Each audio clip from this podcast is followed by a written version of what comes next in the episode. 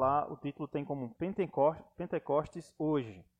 A ideia desse estudo hoje é a gente, a partir do livro de Atos e a partir do, do Novo Testamento, a gente entender como Pentecostes ele chega até nós hoje. Né? Se nós vimos na semana passada que Pentecostes era um exemplo, um evento histórico, né? assim como a morte, né, a cruz, assim como a ressurreição e a ascensão de Jesus, Pentecostes vem também como um evento histórico ali, exatamente o momento onde Cristo é, é exaltado, né? é assunto aos céus, é exaltado à direita do Pai e recebe sobre ele o Espírito e outorga o Espírito então ao seu povo, à sua igreja. E aí esse é o momento de Pentecostes, é um momento histórico esse, tá?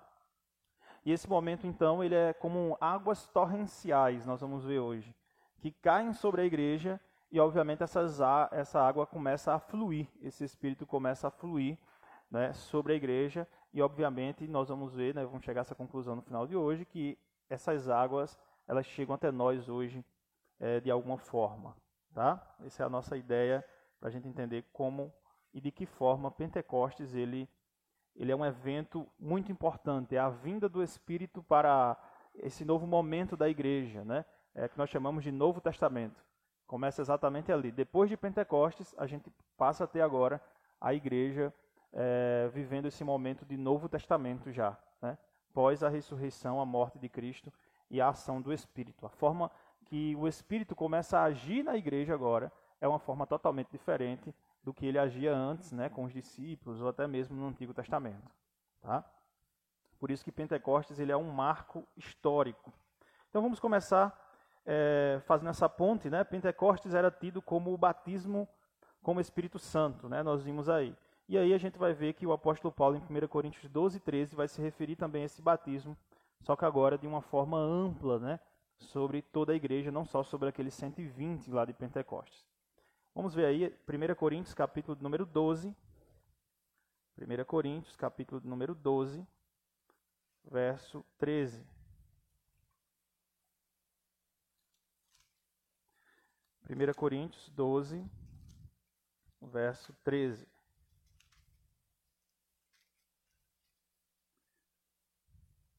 Todos encontraram? 1 Coríntios 12, verso 13 diz o seguinte: acompanha aí com fé a palavra do Senhor. Pois, em um só Espírito, todos nós fomos batizados, em um corpo, quer judeus, quer gregos, quer escravos, quer livres, e a todos nós foi dado de beber de um só Espírito. Repetindo, pois, em um só Espírito, todos nós fomos batizados em um corpo, quer judeus, quer gregos, quer escravos, quer livres, e a todos nós foi dado beber de um só Espírito. Até aqui a palavra do Senhor, vamos orar? Senhor, nosso Deus, nosso Pai, nós te damos graças por tua palavra e pedimos a tua bênção para este momento onde vamos estudá-la. Rogamos que haja a ação do teu Espírito, Senhor, iluminando as nossas mentes nessa noite e que ele nos ensine acerca dele mesmo, acerca do próprio Espírito, para a nossa edificação, Senhor. Assim nós te oramos e fazemos isso em nome de Jesus. Amém. Queridos, é, a igreja de Corinto, ela está com alguns problemas relacionados aos dons. Para a gente entender um pouco esse texto aqui, é preciso a gente entender o contexto dele, tá? E a igreja de Corinto é uma igreja que tinha alguns problemas. Tinha problemas, por exemplo, com imoralidade sexual. Né? Tinham problemas, por exemplo, com a ordem no culto. Então, era uma igreja que tinha alguns problemas. E um dos problemas era com relação aos dons espirituais daquela época. Naquela época, né? Problema com os dons. Lá havia dons, porém os crentes estavam é, meio que briguentos, né? Cada um queria dizer que tinha o melhor dom. Ó, o meu dom é melhor que o seu. Eu estou num patamar, né? Para usar a linguagem dos flamenguistas, eu estou em outro patamar, né? Eu tenho uma, um, dom melhor do que o seu. Não se compara o meu dom com o seu.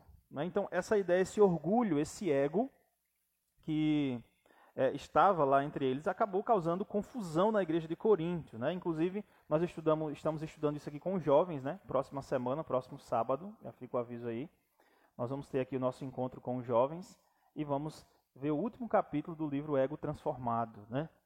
É, e trata exatamente sobre o ego inflado ali dos coríntios, né? Da carta de Paulo aos coríntios. Então, é, e esse problema acabou se alastrando também para a igreja, para a questão dos dons, né?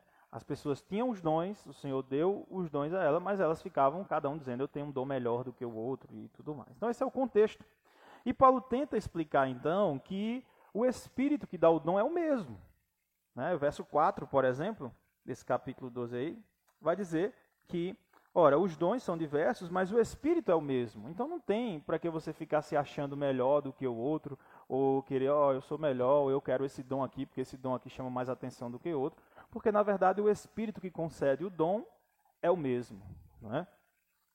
E no verso 7, por exemplo, vai dizer que o dom ele tem que visar um fim proveitoso e não um fim não proveitoso, que era o caso de você gerar a contenda, né? a briga ali. Então o dom ele tem o objetivo do fim proveitoso. O verso 7 vai dizer isso. O verso 11, por exemplo, vai dizer que o Espírito é quem decide, quem recebe o dom. Né? Então não sou eu que digo assim, eu vou querer esse dom aqui porque esse dom é mais bonito, é mais especial, vou ficar. Não é você que decide, né? De acordo com o verso 11, veja você, é, mas um só e o mesmo Espírito realiza todas estas coisas, distribuindo-as como lhe apraz, a cada um individualmente. Então, ele dá o dom de acordo com o que lhe apraz, ou seja, como ele acha que deve ser. Não, o dom ele não é dado conforme você quer, eu quero esse dom aqui, mas é conforme o Espírito dá, e pronto. O Espírito, certo? O Espírito é quem dá como ele quer. Então, nós vamos falar ainda, hoje não é o dia da gente falar sobre os dons espirituais, tá? Próxima semana a gente vai falar sobre os dons espirituais. Eu estou só colocando em contexto para a gente entender o texto que a gente vai ver hoje aqui do batismo, tá? E aí Paulo, então, começa a trabalhar com os coríntios e falar com eles acerca da unidade, tá? No verso de número é, 12, né? 12 ele diz: Porque assim como o corpo é um e tem muitos membros, e todos os membros, sendo muitos, constituem um só corpo, assim também com respeito a Cristo. Ele usa aqui a metáfora muito conhecida na Escritura da, da igreja como sendo o corpo de Cristo. E cada membro da igreja que tem um dom é um membro desse corpo, e o corpo todo trabalha para a edificação do próprio corpo, né? e para a glória do cabeça, que é Cristo. É assim mesmo, e é, isso que, é esse exemplo que ele está dando aqui. E aí é quando entra o texto que nós separamos para refletirmos hoje, o verso 13, né? ou o texto que vamos iniciar, que diz: Pois em um só Espírito todos fomos batizados. Todos fomos batizados pelo Espírito, pelo mesmo Espírito. E batizados o quê? Em um corpo. O corpo aqui é uma representação da igreja. Né? Então o Espírito ele batiza e quando o Espírito batiza, a pessoa então adentra o quê? Ao corpo, entra no corpo, faz parte do corpo. Esse corpo é a igreja, né? É, quer judeus, quer gregos, quer escravo, quer livre, não importa a sua classe social, a sua idade e tudo. Quando o Espírito ele batiza, a pessoa entra num corpo e é dado a ele também beber do mesmo Espírito, né? receber do Espírito. Então, é, Todos fazemos parte de um corpo, pois fomos batizados. Aí eu botei aqui a expressão por, com, em. Tá? Porque tem uma expressão grega aqui que aparece, né? aqui está, batizar é, em um espírito, né? mas poderia ser por um mesmo espírito. Né? Essa, esse texto grego pode ser em, por ou com. Tá? Qualquer uma das três aí é, é possível na tradução da língua grega. É, eu acredito que aqui para usar as mesmas palavras que Jesus usou, é batizar com o mesmo Espírito, tá? ou por ou pelo mesmo Espírito. Então, seria aqui, todos nós somos batizados por um mesmo Espírito. Tá? Um mesmo Espírito é quem nos batiza, e quando ele nos batiza, nós entramos aonde? No corpo. Esse corpo é o quê? A igreja. Tá? Então, assim esse texto ele mostra para a gente que o batismo com o Espírito Santo, que todos nós recebemos, não é só uma, algumas pessoas, todos, é o que marca a entrada no corpo de Cristo. É o momento de conversão. Quando você adentra o corpo de Cristo, então, você foi o quê? Batizado com o Espírito Santo, porque você entrou no corpo. Tá? Então, essa é a, a, a o que esse texto está mostrando para a gente aqui. Né? É o interno, exatamente. É aquilo que nós dizemos o seguinte: a pessoa que é batizada com água, né, na verdade, a, a, é externamente, né, mostrou que você entrou na igreja externamente quando você é batizado com a água. Mas o batismo com o Espírito ele acontece internamente. Né? E quem é que é batizado? Todos aqueles que fazem parte do corpo. Todos são batizados com o Espírito. Um organismo só. Exatamente. Então, independente, né, o argumento do apóstolo Paulo aqui no contexto é, independente do dom que você tenha, tá? É, por exemplo, aqui na, na igreja de Corinto, a gente não vai tocar nesse assunto agora, mas só para vocês entenderem o que esse versículo né, específico está querendo dizer aqui. É, há pessoas, por exemplo, que há o dom do serviço, por exemplo, ó, e também a diversidade de serviços, mas o Senhor é mesmo. Aí o dom aqui, por exemplo, ó, porque a um é dado mediante o Espírito a palavra de sabedoria, certo? Aí lá na frente, é, a outra operações de milagres. Então, um tem a palavra de sabedoria, outro tem a operação de milagres. Mas independente se você opera milagres ou se você fala sabiamente, você foi batizado no mesmo Espírito. Né? É, é esse o argumento de Paulo quando diz o seguinte: todos foram batizados no mesmo Espírito. Certo? Então, não é somente aquelas pessoas que falam línguas estranhas que foram batizadas com o Espírito. De acordo com esse texto, todos foram batizados no mesmo Espírito. Tá? É...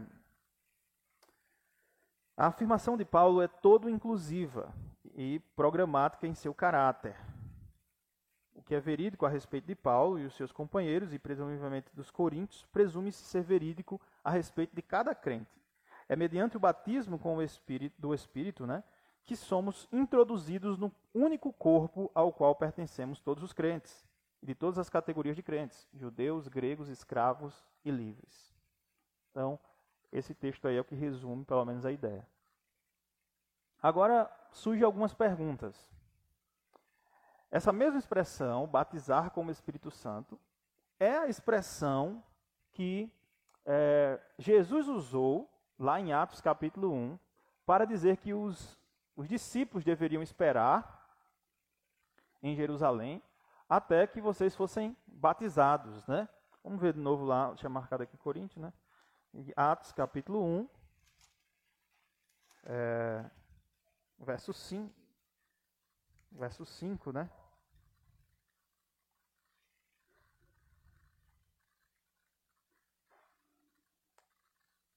o, verso, o Atos capítulo 1, ele vai dizer, é só, só relembrando da semana passada, tá, irmãos?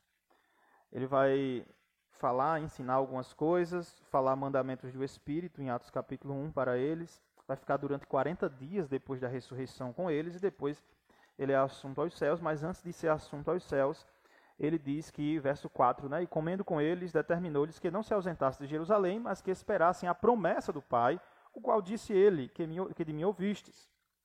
Então, a promessa, a gente já viu na semana passada, que era o quê? O batismo. Né? O verso 5 vai dizer: Porque João, na verdade, batizou com água, mas vós sereis batizados com o Espírito Santo não muito depois desses dias.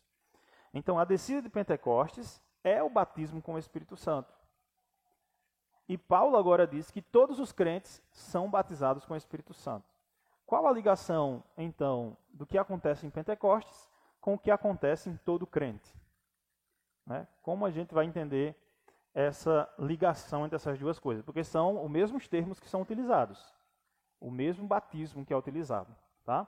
Então, nosso objetivo hoje, no estudo de hoje, é, entendendo uma vez que todo, todos os crentes são batizados com o Espírito Santo, e que em Pentecostes aconteceu o batismo com o Espírito Santo, né? qual a ligação dessas duas coisas? Quais, a, quais as implicações dessas duas coisas? Tá bom? É, e aí a gente vai reafirmar hoje que o que aconteceu em Pentecostes, ele foi único. Ele foi único. Certo? Então, o que acontece em todos os crentes não é a mesma coisa que aconteceu em Pentecostes. Nem todo crente vai ver o som como vento, como uma, uma forte ventania, né?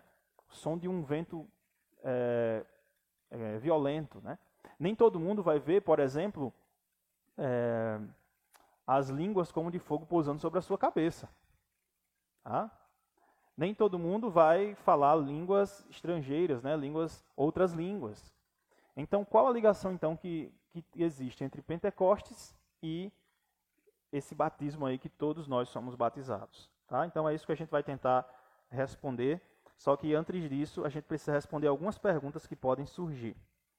São perguntas que, inclusive, é, respondem algumas controvérsias, né, digamos assim, até mesmo com os nossos irmãos pentecostais. É, as perguntas são as seguintes, né? Os irmãos pentecostais, eles afirmam que o batismo com o Espírito Santo é uma experiência secundária. Nós acabamos de ver que Paulo diz que o batismo com o Espírito Santo é uma experiência que todo crente tem quando adentra no corpo. Ou seja, no momento de conversão, no momento que ele adentra o corpo, você é batizado com o Espírito Santo. Foi isso que a gente acabou de ouvir Paulo dizer. Tá? Só que os nossos irmãos pentecostais afirmam que o batismo com o Espírito Santo é uma experiência secundária. Você primeiro se converte e depois você fica pedindo a Deus e tentando, e às vezes passam anos, né? Até que você então seja batizado com o Espírito Santo. E esse batismo tem que ter a evidência do dom de línguas tá, para falar. Então, a, a, os nossos irmãos pentecostais se embasam em que texto para acreditarem assim? No texto do Pentecostes. Eles acreditam que o que aconteceu no Pentecostes não é algo histórico, né? mas é algo que serve de paradigma. Né? É algo que serve de parâmetro para acontecer sempre daquela forma. Tá? O Espírito Santo vem sobre você e você fala línguas estranhas. Tá? Nós entendemos que aquilo ali foi algo histórico por diversas razões. Porque a partir daquele momento, tudo muda na história da igreja. Tá? Tudo muda. Então, é, como então explicar? Primeira coisa, qual a relação entre Pentecostes e as primeiras experiências que os discípulos tiveram do Espírito? Né? Como a gente vai entender?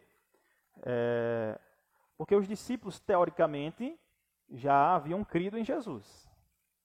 Já haviam crido na ressurreição. Pedro, por exemplo, disse o quê? É, tu és o Cristo, o Filho do Deus vivo. E aí Jesus disse para ele, Simão Bajornas, bem dissesse. Não foi carne nem sangue que te revelou, mas foi meu Pai que está nos céus. Então Pedro teve essa revelação. Tá? Depois da ressurreição, os discípulos adoravam a Deus. Se a gente for ler o livro de Lucas, a gente vai ver que os discípulos adoravam a Deus. Tá? Então, de forma, é, digamos, singular, os discípulos eles estavam crendo em Jesus, porém, eles só podiam pregar depois do quê? De Pentecostes. Pentecostes foi um, um evento que marcou a chegada do Espírito Santo ali aos discípulos, e a partir daquele momento ele começou a pregar com ousadia. Né? Pedro, que ainda não tinha pregado, né? pregou e 3 mil almas se converteram entre isso aí. Então, a gente vai falar um pouquinho sobre que, qual a relação de Pentecostes e os primeiros momentos dos discípulos ali. Depois nós vamos tentar responder a, a pergunta seguinte: Qual a relação entre o Pentecostes e as experiências do Espírito registradas em Atos que ocorreram em Samaria, em Atos 8, no lar de Cornélio e em Éfeso, na primeira e na última das quais o Espírito parece sugerir que a conversão é distinta como uma segunda experiência. Esses três textos aqui, três momentos, são três momentos em Atos dos Apóstolos, em que normalmente há uma conversão e depois da conversão há o Espírito Santo, né, o batismo no Espírito Santo. Não parece não acontecer na hora da conversão. Então, como entender essas experiências que estão em Atos ali? Teoricamente são três experiências. Essas três experiências que estão aqui, tá? Porque essas experiências também os irmãos pentecostais usam para dizer, olha, está aqui pronto, é assim que acontece. Assim como aconteceu em Samaria, como aconteceu em Cesareia, né, que foi com Cornélio, e também em Éfeso. É, o batismo com o Espírito Santo como uma segunda experiência. Então a gente vai tentar explicar esses três textos aí, é, por que, que eles estão aí, e, finalmente, é, nós vamos tentar responder qual a relação entre Pentecostes e batismo com o Espírito Santo, que Paulo falou para a gente, e usando nosso texto, né? E finalmente que elementos do Pentecostes então se é que eles existem, são permanentes em nossas vidas e são elementos vistos né, por aquelas pessoas que são é, batizadas com o Espírito Santo. É, são conversas, né? Quais, é, quais são as o que, é que tem lá em Pentecostes que está também numa pessoa que é batizada com o Espírito Santo, que é conversa. Tá? Então a gente vai tentar responder essas quatro perguntas. Ok? Todo mundo entendeu o que, é que a gente vai fazer? Tranquilo? Podemos seguir?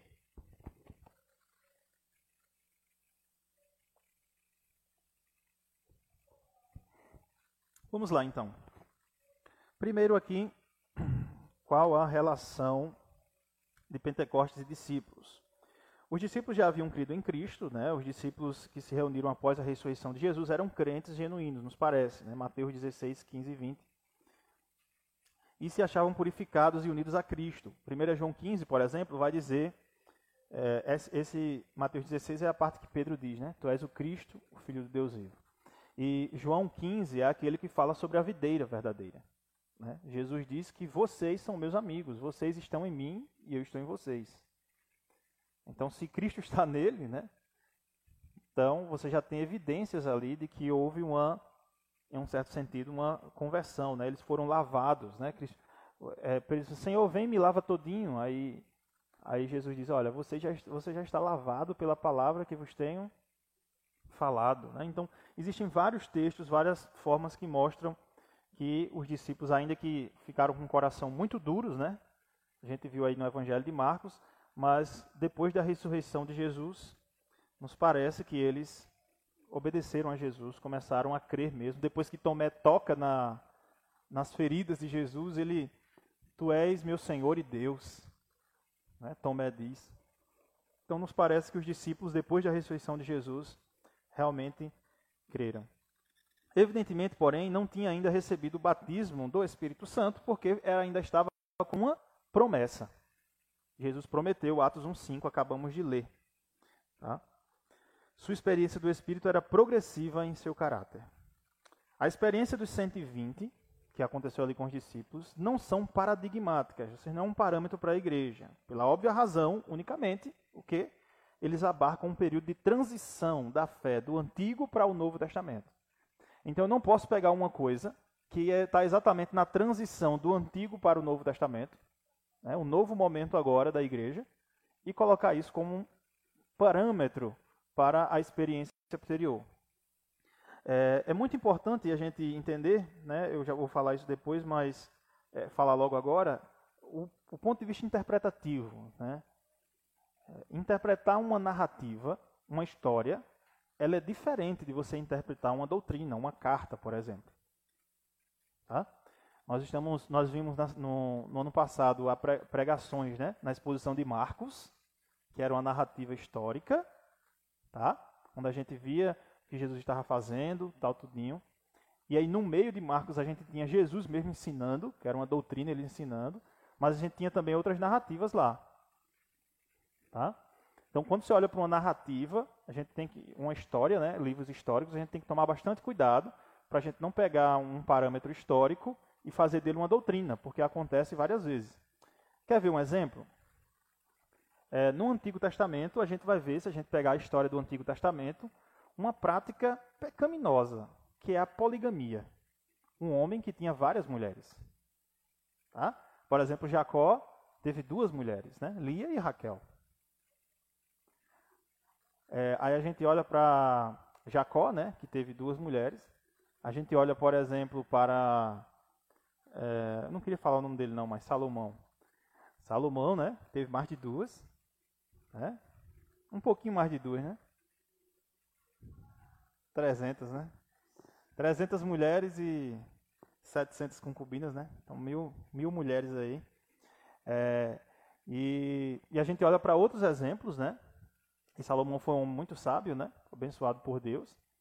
E aí você olha e você olha na narrativa histórica e diz, poxa, Jacó teve duas mulheres, né?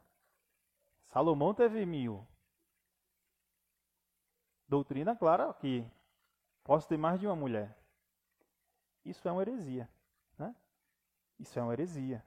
O que, que eu fiz? Eu peguei uma narrativa histórica, vi exemplos de homens que foram homens escolhidos por Deus, que estavam ali, mas no momento onde eles estavam agindo o quê? De forma pecaminosa. Quando a gente vai para o fundamento do casamento, a gente vai ver o quê?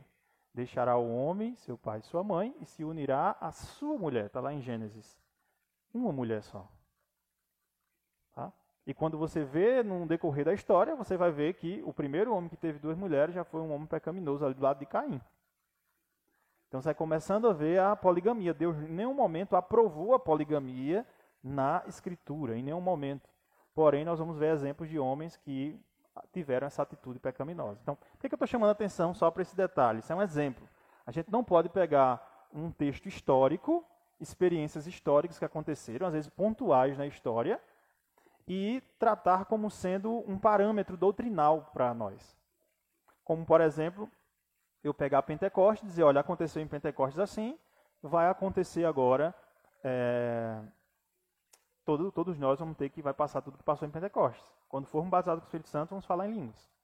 Então é preciso entender por que, que Pentecostes está ali, por que, que esses outros três textos aqui, que vão refletir também Pentecostes, né, vão estar ali, por que razão eles estão ali e qual o objetivo deles, e por que, que eles não podem ser um parâmetro para nós. Tá? Então, é isso que a gente vai tentar explicar quando olha para esses textos aqui hoje. Tá bom? Ok, então, é... sua experiência é uma encruzilhada e, consequentemente, atípica e sem paradigma de sua natureza, foi o que eu já falei. Portanto, há uma singularidade na experiência deles, Pentecostes, assim como a cruz é um evento histórico. Cesareia, Samaria e Éfeso. Vamos lá, então.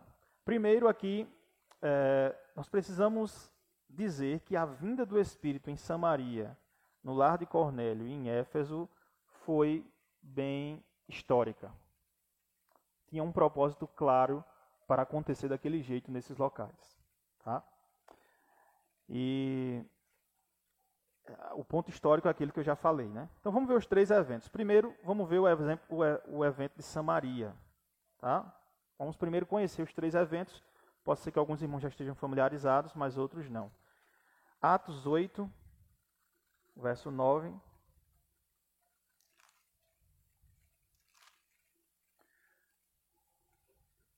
Atos capítulo 8, verso 9. É, nós não vamos precisar ler aqui até o Eu vou tentar resumir um pouco a história aqui para vocês, tá? A partir do verso 4, nós temos Filipe pregando em Samaria, tá? Filipe sai, está pregando em Samaria, pregando a palavra, anunciando Cristo, e as multidões atendiam lá, unânime as coisas que Filipe estava falando, fazendo, tá? O verso 7 aí vai dizer: Os espíritos imundos de muitos possessos saíam gritando em alta voz, e muitos paralíticos e coxos foram curados. E houve grande alegria naquela cidade. Então Filipe está pregando e realmente, realmente o Espírito está atuando ali. Tá? Muito semelhante como o Espírito atuou lá em Jesus. Lembra que era o Espírito em Cristo que fazia com que os espíritos demoníacos né, fossem expelidos. Então aqui também acontece. E aí, verso 9: Ora, havia certo homem chamado Simão que ali praticava mágica, iludindo o povo de Samaria, insinuando ser ele grande vulto ao qual todos davam ouvidos, o menor ao maior, dizendo: Este homem é o poder de Deus, chamado de chamando o grande poder. É, aderiam a ele porque havia muito os porque havia muito os iludira com mágicas. Aderiam a ele porque havia porque há muito, né? Eu acho que há, há muitos iludira com mágicas. Quando, porém, deram crédito a Filipe, que os evangelizava a respeito do reino de Deus e do nome de Jesus Cristo, iam sendo batizados assim homens como mulheres. O próprio Simão abraçou a fé e, tendo sido batizado, acompanhava a Filipe de perto, observando extasiado os sinais e grandes milagres praticados. Então, Filipe está pregando em Samaria e a mensagem chega até Samaria. Tá? Filipe prega, as pessoas se convertem, Filipe então é, batiza as pessoas. E é, só que aí Filipe, então, ouvindo os apóstolos, na verdade, né, que estavam em Jerusalém, que Samaria receber a palavra de Deus, esse é o ponto, ó, verso 14. Os apóstolos né, ouviram, Filipe não era apóstolo, tá? Então, o, o Felipe aqui é outro, não é aquele. Bom, acho que não tinha Felipe entre os doze, não, né? Então, Felipe não era apóstolo. E os apóstolos escutam que a palavra chegou aonde? Em Samaria. Esse é o ponto. E aí, eles descem para lá, impõem as mãos sobre os samaritanos, oram sobre eles, e o texto vai dizer que eles é, recebem o Espírito Santo. Tá? E aí é onde começa a história que Simão, o mala, né, viu que os espíritos estavam, é, estavam recebendo o Espírito Santo e queria saber o que, é que ele podia fazer para acontecer. E aí a história vai desenvolver aí falando de Simão. Tá? O verso 16: Porquanto não havia ainda descido sobre nenhum deles, mas somente haviam sido batizados em o nome do Senhor Jesus. Tá? Então, eles haviam sido batizados em nome do Senhor Jesus, mas o Espírito Santo ainda não havia descido sobre eles. Os apóstolos vêm, põem as mãos sobre eles e o Espírito Santo desce. E aí nos parece aqui que é uma segunda experiência, né? Eles vêm e colocam a mão, tá? E desce. Ok, tranquilo? Todo mundo entendeu aí essa passagem? Beleza? Vamos passar para a próxima e daqui a pouco a gente vem explicar por que, que essa passagem não é um parâmetro para a, a, a, passagem de Samaria ela não é um parâmetro para a gente, tá? Como uma segunda experiência. De Corinto, exatamente. Mas a gente vai explicar por quê, tá? Eu até coloquei aqui, Atos 1:8 vai explicar isso para a gente. É, mas vamos ver antes a de Cesareia, porque a gente vê as duas em Atos 1:8. Veja só o, o verso 25 aqui de, de 8, só para esse verso 25 vai ser importante. O verso 25 do, de Atos 8 vai dizer assim: eles, porém, havendo testificado e falado a palavra do Senhor, voltaram para Jerusalém e evangelizavam muitas das aldeias dos samaritanos. Depois daquele evento, pensa um pouquinho, viu? Só para vocês tentarem entender depois a nossa justificativa. Depois daquele evento que aconteceu com os samaritanos, começaram a pregar nas várias aldeias dos samaritanos. E o evangelho começou a se expandir em toda a Samaria. Tá? Então guardem isso aí, daqui a pouco a gente volta. Vamos agora para o que aconteceu em Cesareia. É... Atos capítulo 10. Atos capítulo 10.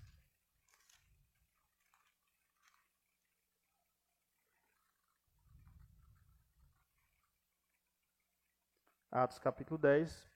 Vamos ler aí a partir do verso número 44. Deixa eu tentar elucidar para vocês aqui o que é que acontece. É... O centurião Cornélio, né? que era um homem dito né, temente a Deus na sua casa, mas era um homem gentil. E os judeus não chegavam em casa de gentios. Tá? E é, um anjo de Deus se aproxima de Cornélio. É, o verso 3 vai mostrar aí. Né? E aí ele fica temeroso com aquela situação. E aí, um anjão lá aparecendo assim na sua frente, né? E o anjo chega e dá uma mensagem: olha, vai e procura Pedro. Pede que Pedro venha aqui para que ele possa falar a palavra de Deus para você. Interessante, né? O anjo poderia ter falado das boas novas, né? Mas o anjo disse que tinha que chamar Pedro para Pedro falar as boas novas.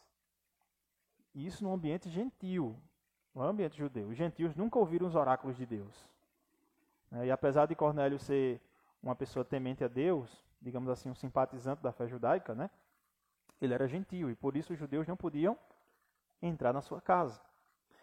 E aí Pedro vai ter uma visão, né? aquela visão em que o Senhor coloca vários animais né? Na, num lençol assim. Pedro diz: Pedro, vai e come esses animais.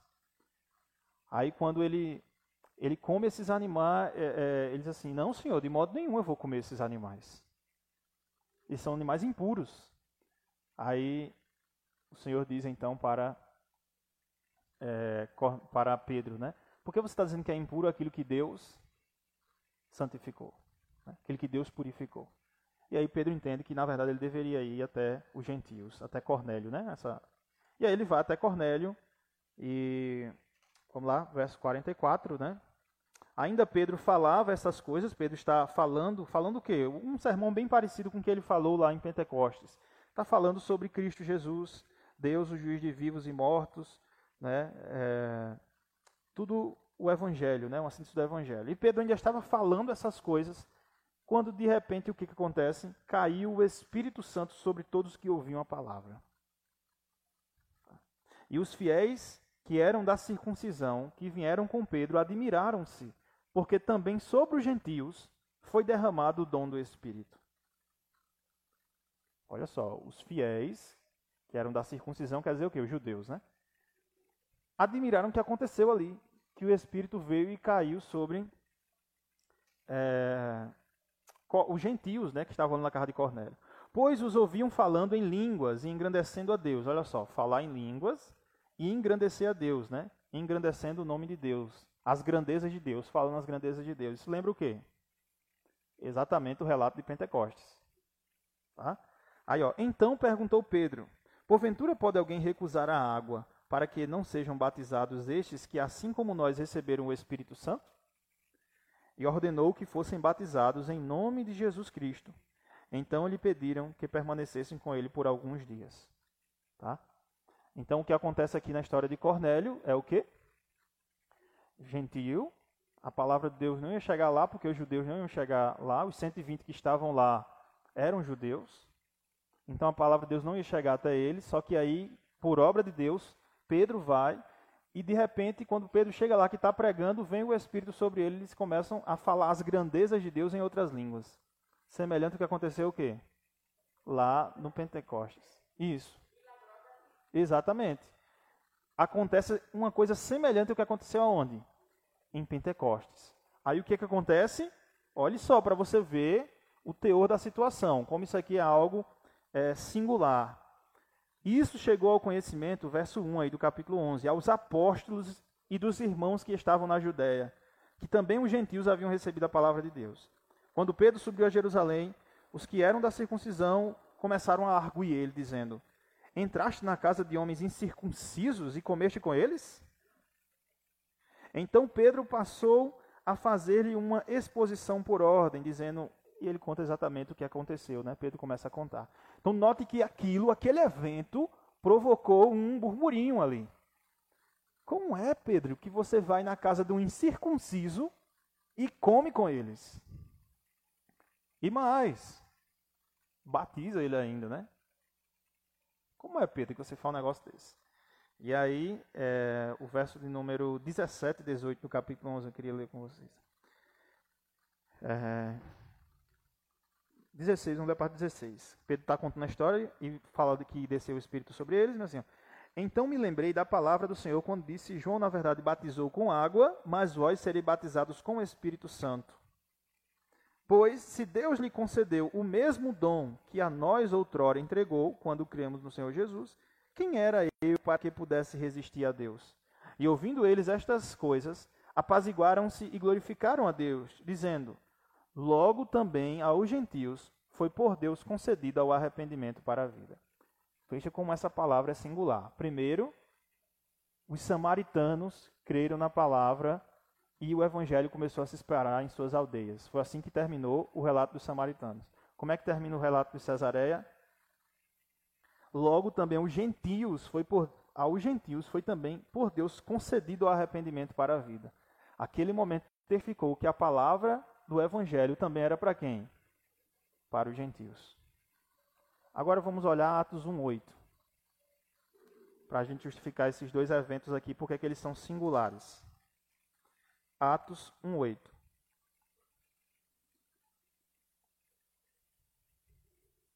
Diz o seguinte: Mas recebereis poder ao descer sobre vós o Espírito Santo, e sereis minhas testemunhas, tanto em Jerusalém, como em toda a Judéia e Samaria e até os confins da terra. Quando Pentecostes vem, ele vem na Judéia, em Jerusalém quando ele começa a fluir, ele começa a fluir ali na região da Judéia.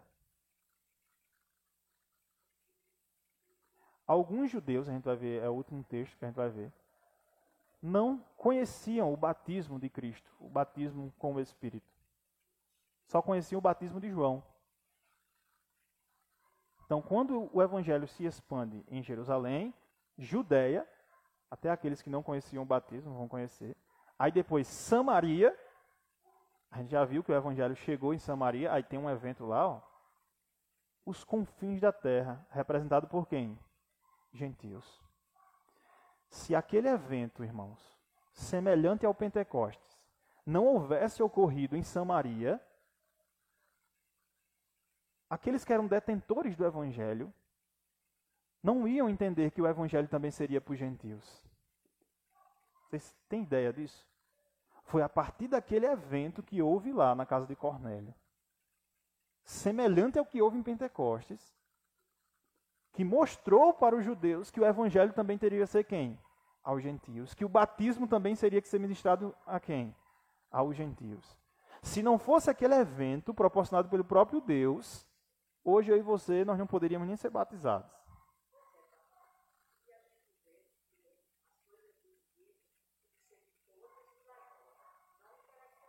Exatamente, ali foi milagroso.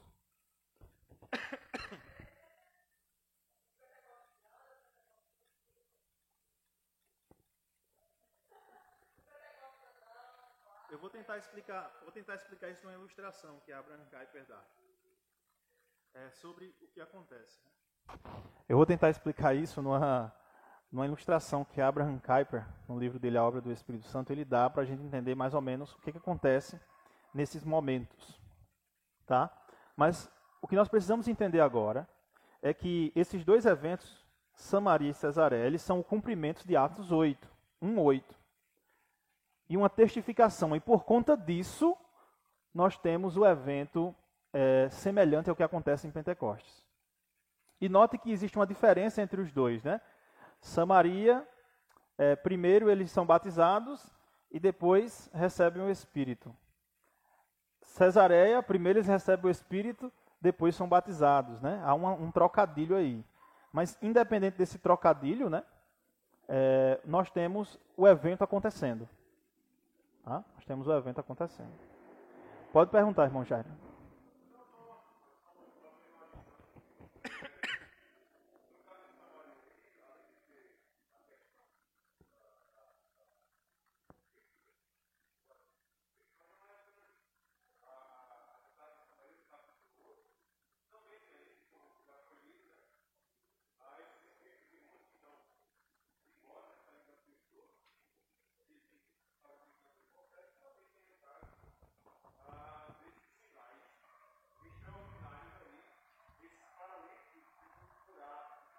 Sim.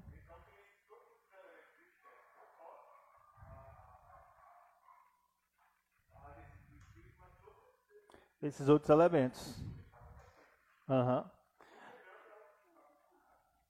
Esses, inclusive esses elementos, a gente vai ver que ele vai, eles vão permanecer aí por um período, participando da pregação dos apóstolos, né, durante esse período, principalmente o período da formação do cânon. Né? vou repetir aqui só para quem está acompanhando ali.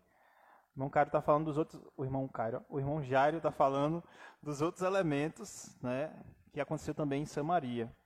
Então, é, e o último aqui, o último que acontece, a última vez que acontece aqui em Éfeso, tem uma explicação também muito importante.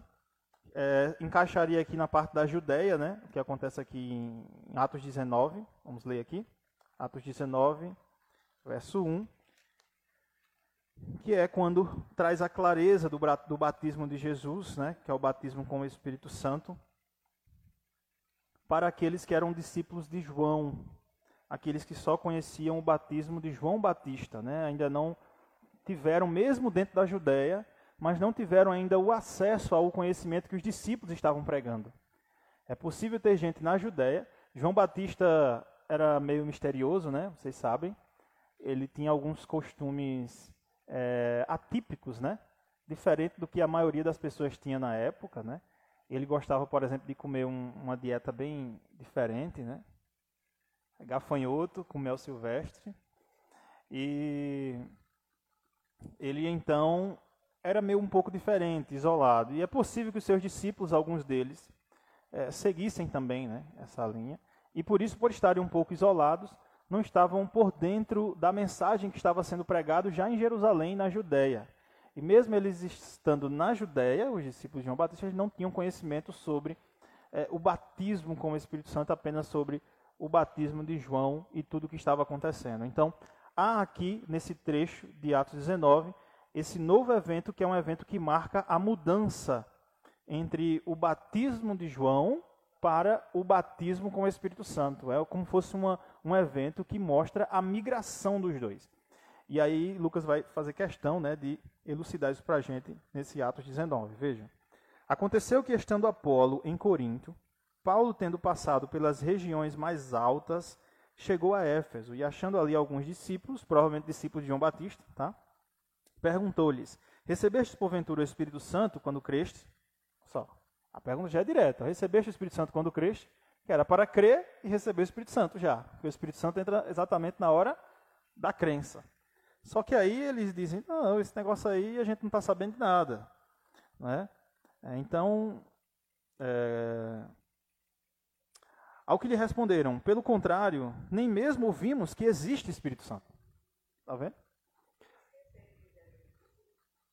Não, esses discípulos de João Batista aqui estavam isolados.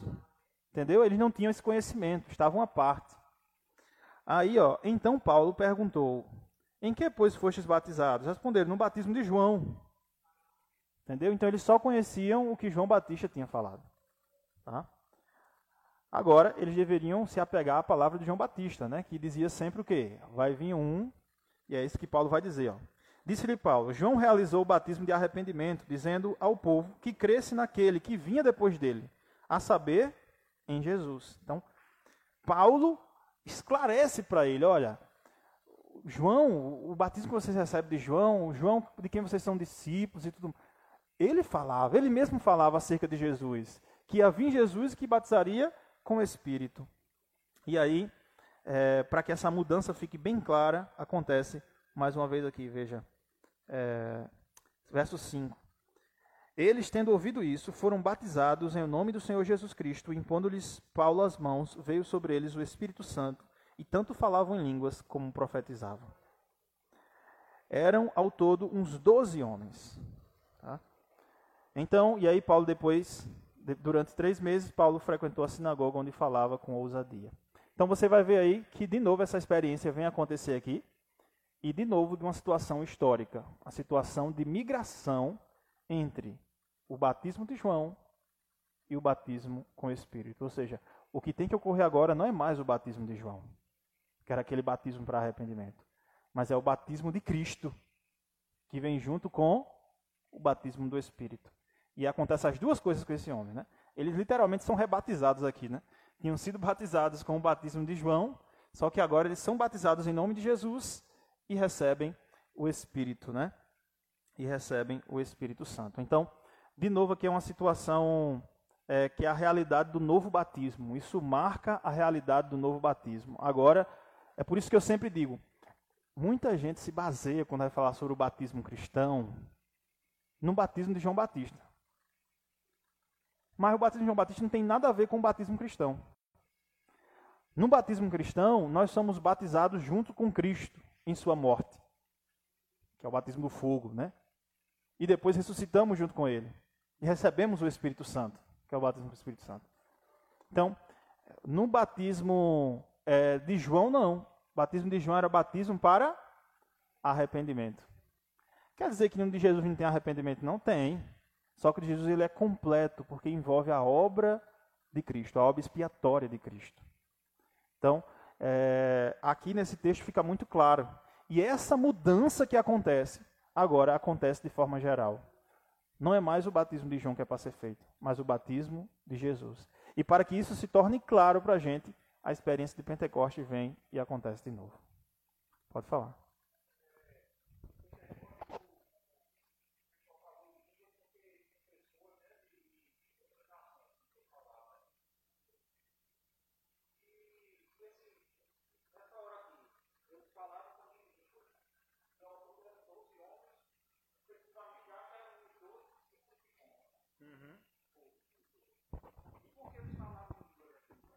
Então.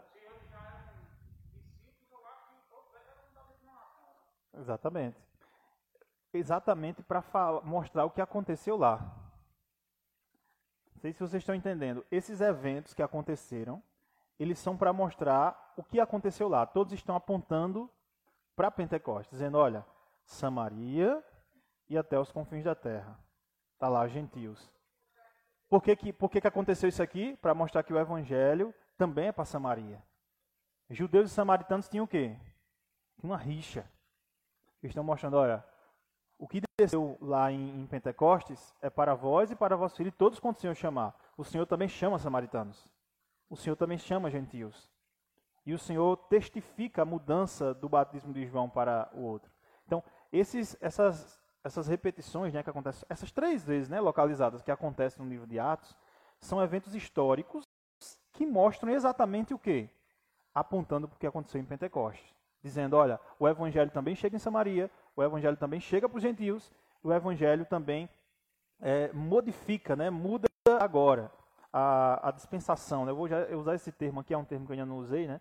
eu uso mais testamento. Né? Mas a dispensação ou testamento, agora nós, nós somos o Novo Testamento. Né? Uma nova dispensação que chega agora por meio dessa nova era, né? digamos assim, a era do Espírito. A partir de agora, as coisas começam a mudar. Né? Aquilo que antes era a circuncisão, a gente vai ver que vai começar a ser o quê?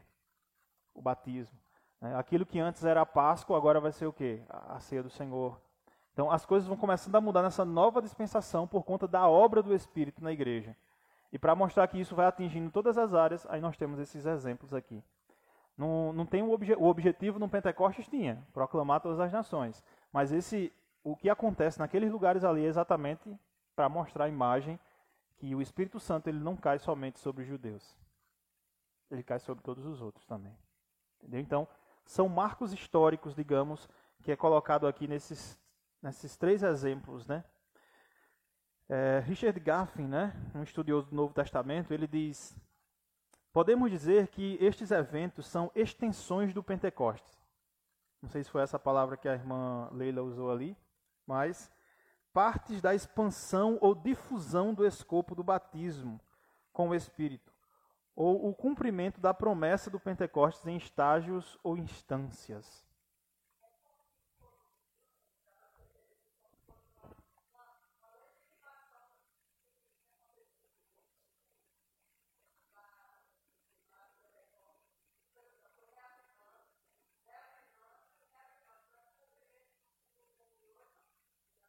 Exatamente. Esse é o ponto.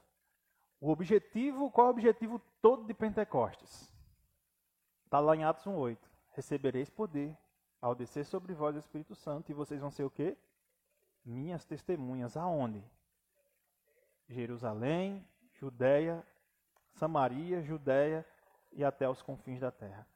Então, o, o que acontece em Pentecostes é exatamente é, aquela, aquele selo, digamos assim, que agora você começa a pregar o evangelho a todas as nações. E é por causa de Pentecostes que o evangelho começa a se expandir e chegar até nós. Mas não só Pentecostes, as extensões de Pentecostes também. Tá? Então são, são eventos é, históricos. Aí como é, tem um, um texto aqui de Abraham Kuyper, que ele ilustra bem isso aqui que está acontecendo no livro dele, A Obra do Espírito Santo. Ele diz o seguinte: Suponha-se que uma cidade cujos cidadãos por muito tempo têm bebido cada um de sua própria cisterna, propõe-se construir um reservatório que supra todos os lares. Quando o trabalho é completado, permite-se que a água corra através de sistemas de condutores, de tubos, e entre em cada casa. Suponha-se que a cidade supramencionada consista de uma parte baixa e outra alta, sendo ambas supridas pelo mesmo reservatório. A distribuição da água ocorre de uma vez, de só uma vez, o que se dá com a abertura formal do sistema hidráulico, o que pode se dar apenas uma vez. Enquanto isso, a distribuição da água na parte superior da cidade, embora extraordinária, só pode acontecer com um efeito posterior ao primeiro incidente. No Pentecostes, ele, o Espírito, é derramado no corpo, mas somente para estancar a sede de uma parte, a sede de uma parte, a saber dos judeus.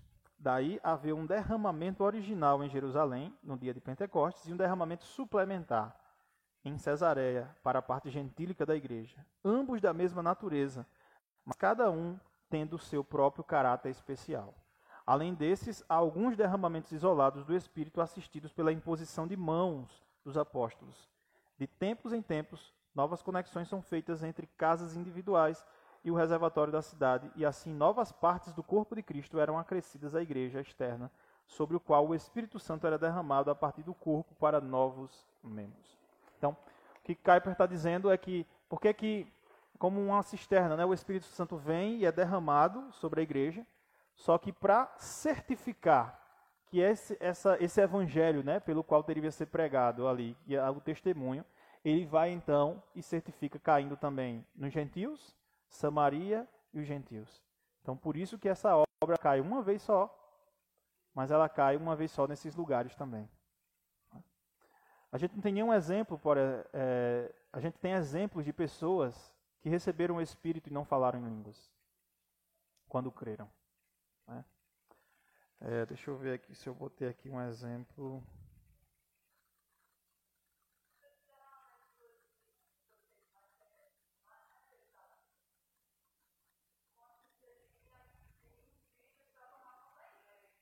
Exatamente.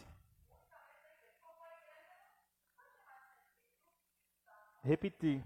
É, não é, não é, não é paradigmático, né? não é um parâmetro é um elemento histórico redentivo, está na história da redenção. Ele aconteceu para isso.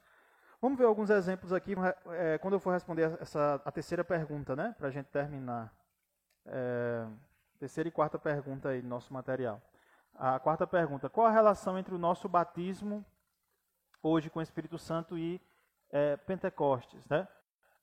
É, a expressão batizar com o Espírito Santo ocorre sete vezes no Novo Testamento.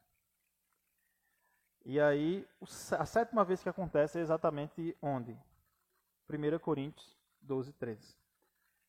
É razoavelmente tido como endere endereçada a situação dos crentes atuais, como da igreja hoje.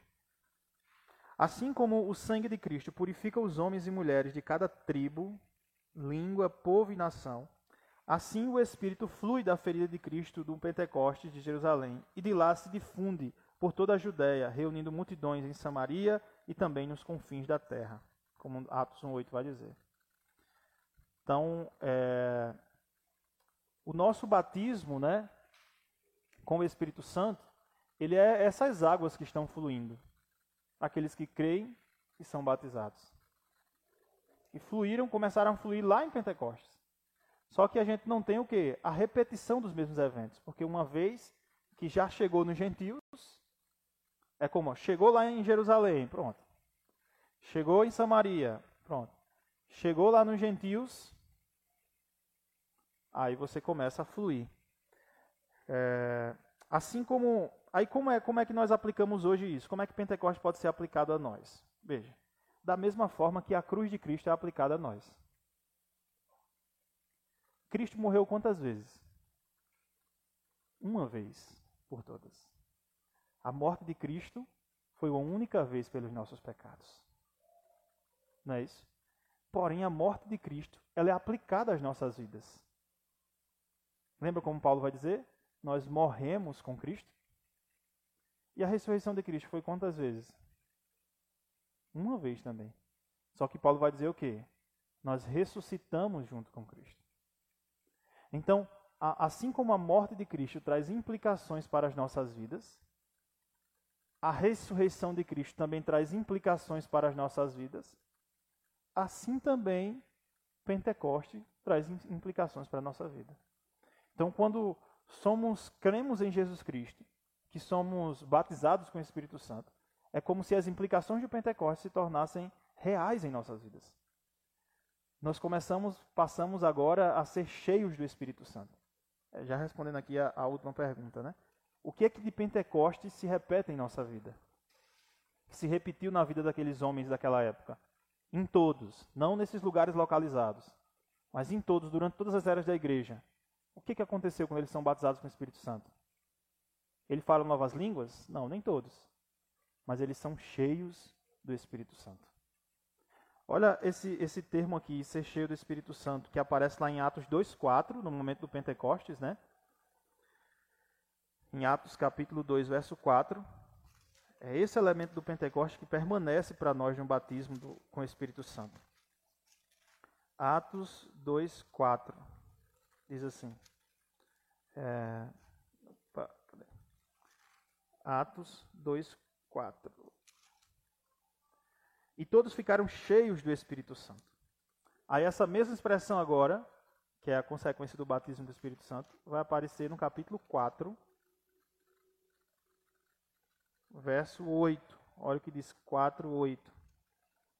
Então Pedro, cheio do Espírito Santo, lhes disse: autoridades do povo e anciãos. Ou seja, quando Pedro era cheio do Espírito Santo, ele falava e pregava com autoridade. Agora veja ainda nesse capítulo 4, o verso de número 31. Tendo eles orado, tremeu o lugar onde estavam reunidos e todos ficaram cheios do Espírito Santo. Com intrepidez anunciavam a palavra de Deus. Mais uma vez, ser cheio do Espírito Santo implicava que eles anunciavam a palavra de Deus com intrepidez. Mais à frente ainda, Atos capítulo 9. E aqui a gente está falando de vários lugares, vários lugares que não são esses lugares que estavam lá em Atos 1,8, esses lugares para cumprir o, o plano redentivo que o Senhor planejou é, Atos capítulo 9, a, a conversão de Paulo. Paulo, será que Paulo, gente, que escreveu todas essas cartas, no momento da conversão dele, não fala que ele foi com, que ele se converteu né, e passou a falar em línguas, né? Não diz isso, mas olha o que diz lá é, em Atos é, 9:17. Então lhes, lhes impunham as mãos e recebiam este, estes Desculpa, é 9, né? Isso, 9. Eu estava lendo o caso de Samaria, né? 9, 9, 17. Então Ananias foi e entrando na casa, deixa eu só lembrar vocês da história. Aqui é o momento onde Saulo caminha ali é, em Damasco, né? E aí é, depois ele fica sem ver e Ananias visita ele, né?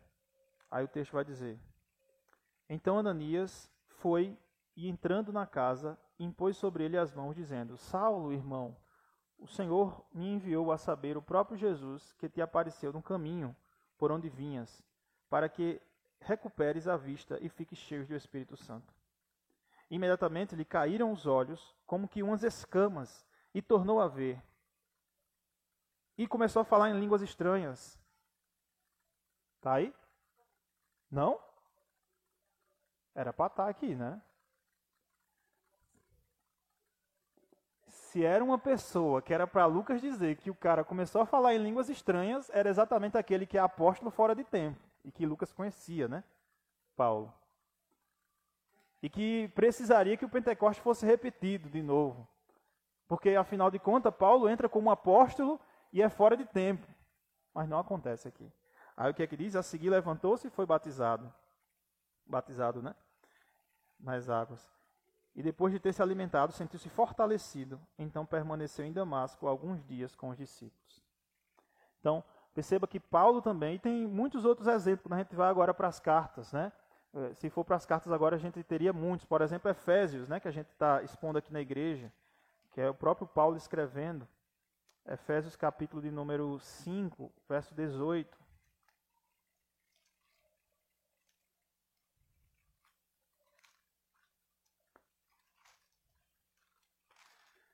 Deixa eu só lembrar aqui um pouquinho desse contexto de Efésios 5,18, né? É o momento onde Paulo está falando sobre santificação, sobre mortificar os membros carnais e é, substituir por práticas cristãs. E aí em Efésios 5, 18 diz: E não vos embriagueis com o vinho no qual há dissolução, mas enchei-vos do Espírito Santo, falando entre, entre vós com salmos e entoando e louvando de coração ao Senhor com hinos e cânticos espirituais dando sempre graças por tudo ao nosso Deus e Pai, em nome de nosso Senhor Jesus Cristo, sujeitando-vos uns aos outros no temor de Cristo. Então aqui você tem de novo ser cheio do Espírito Santo, ser cheio do Espírito Santo como uma, uma característica daquele que foi converso, que agora ama cantar os salmos, é, ama é, louvar de coração, ama cultuar a Deus, né, que é um contexto de culto, dando sempre graças por tudo. Então você tem aqui é, toda essa, essa questão. E aí você vai ver muitas vezes sobre ser cheio do Espírito Santo. Entendeu? Tudo bem, irmã?